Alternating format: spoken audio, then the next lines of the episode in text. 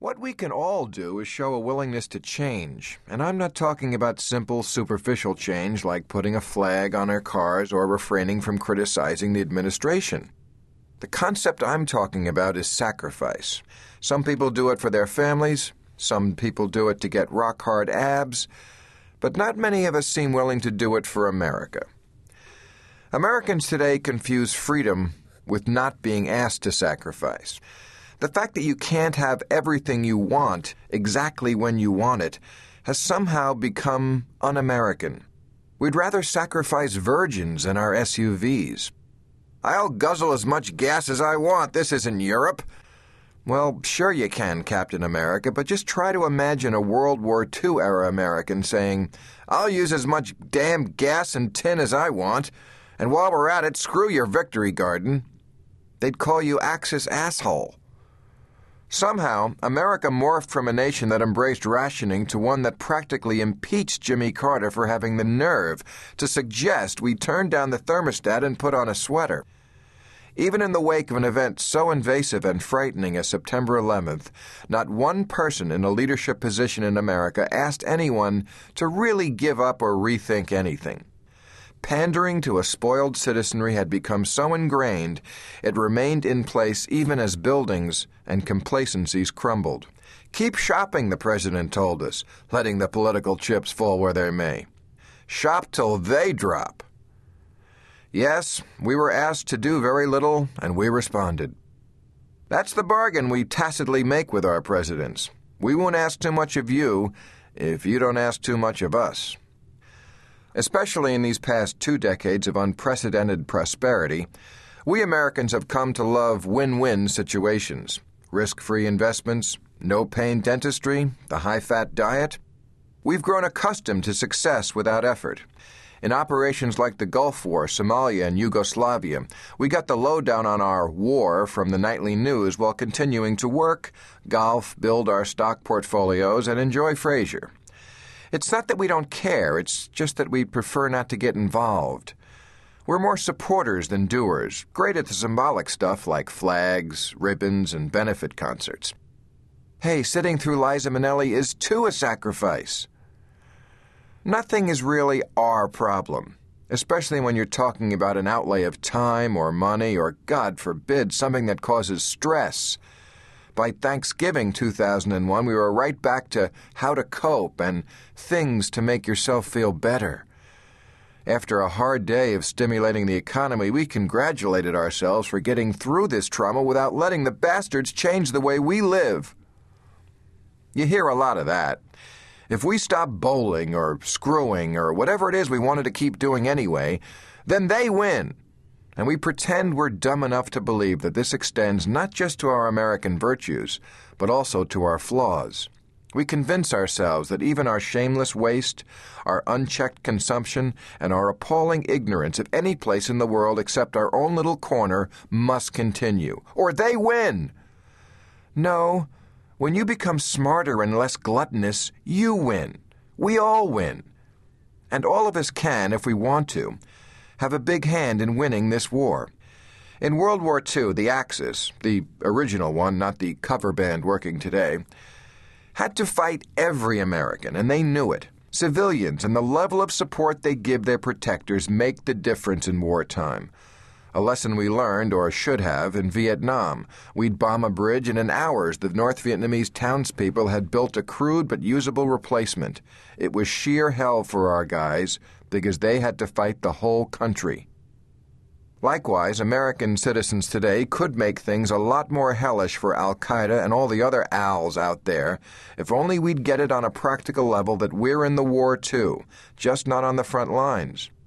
Israelis understand that, and we eventually will too, but not until our government and our media start helping us make those connections between what we do and how it can help our troops and ourselves stay out of harm's way. When sacrifice was cool.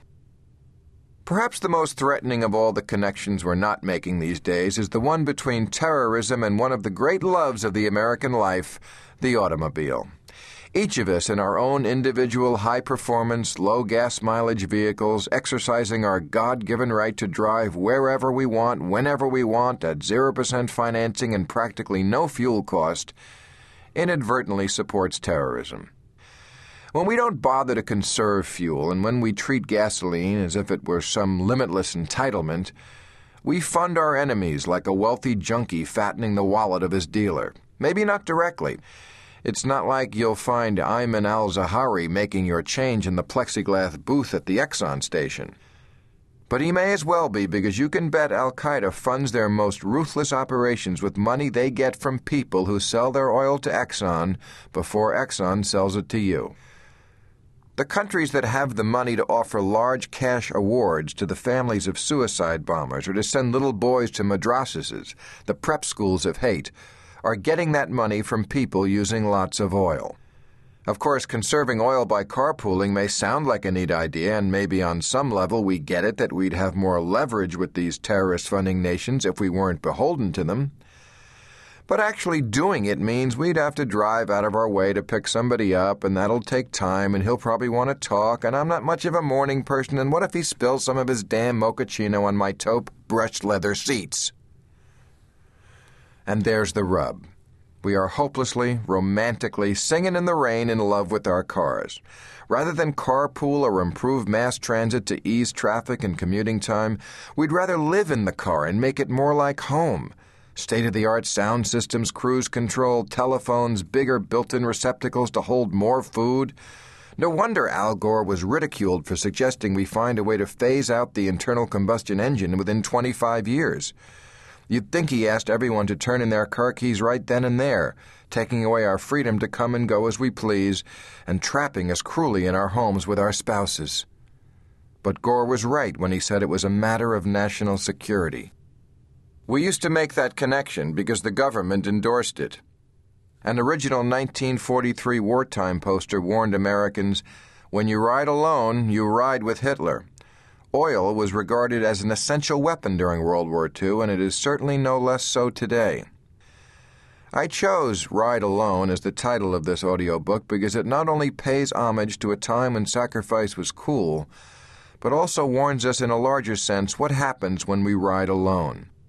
We've become a nation of individuals, accustomed to getting mine and looking out for number one. Even the Army's recruitment ad shows a soldier running alone and tells you, you'll be an army of one.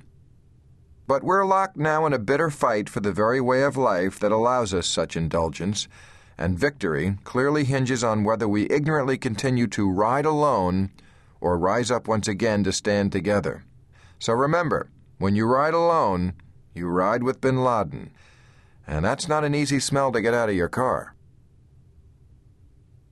The kitchen is closed. After September 11th, I never much liked the trend of everyone and his brother wearing the hats and jackets of the NYPD and NYFD. Only the people who do the job should get to wear the hat. Would you wear someone else's Medal of Honor? Yes, it's a tribute, and sincere tribute is always appropriate for these brave people. But wearing their symbols, is also rubbing off a piece of heroism that isn't ours. As long as we keep talking about what they did, we don't have to talk about what we're not doing. And one thing we're definitely not doing is paying the people who do the very difficult jobs we don't want to do. According to the Department of Labor Statistics, the national annual income for firefighters in 2000 was 34 grand. For police officers, 37. The Department of Defense statistics on basic pay for an active duty officer in his first two years was about $25,000.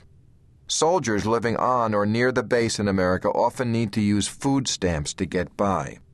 Teachers, in their first year, make an average salary of $28,000 and often buy classroom supplies out of their own pocket because there just wasn't any money in the budget. No money in the budget. We hear that. Shrug and go on as if it's a cosmically unalterable fact. Corporations do it with their budgets too. I've seen it in show business. One day, no more coffee and donuts for the crew. The budget didn't allow it anymore. Like the budget was handed down by God Himself and brought directly from heaven on a golden chariot by those bastards who pulled their ads from my show, Federal Express. Claiming the budget can't allow it.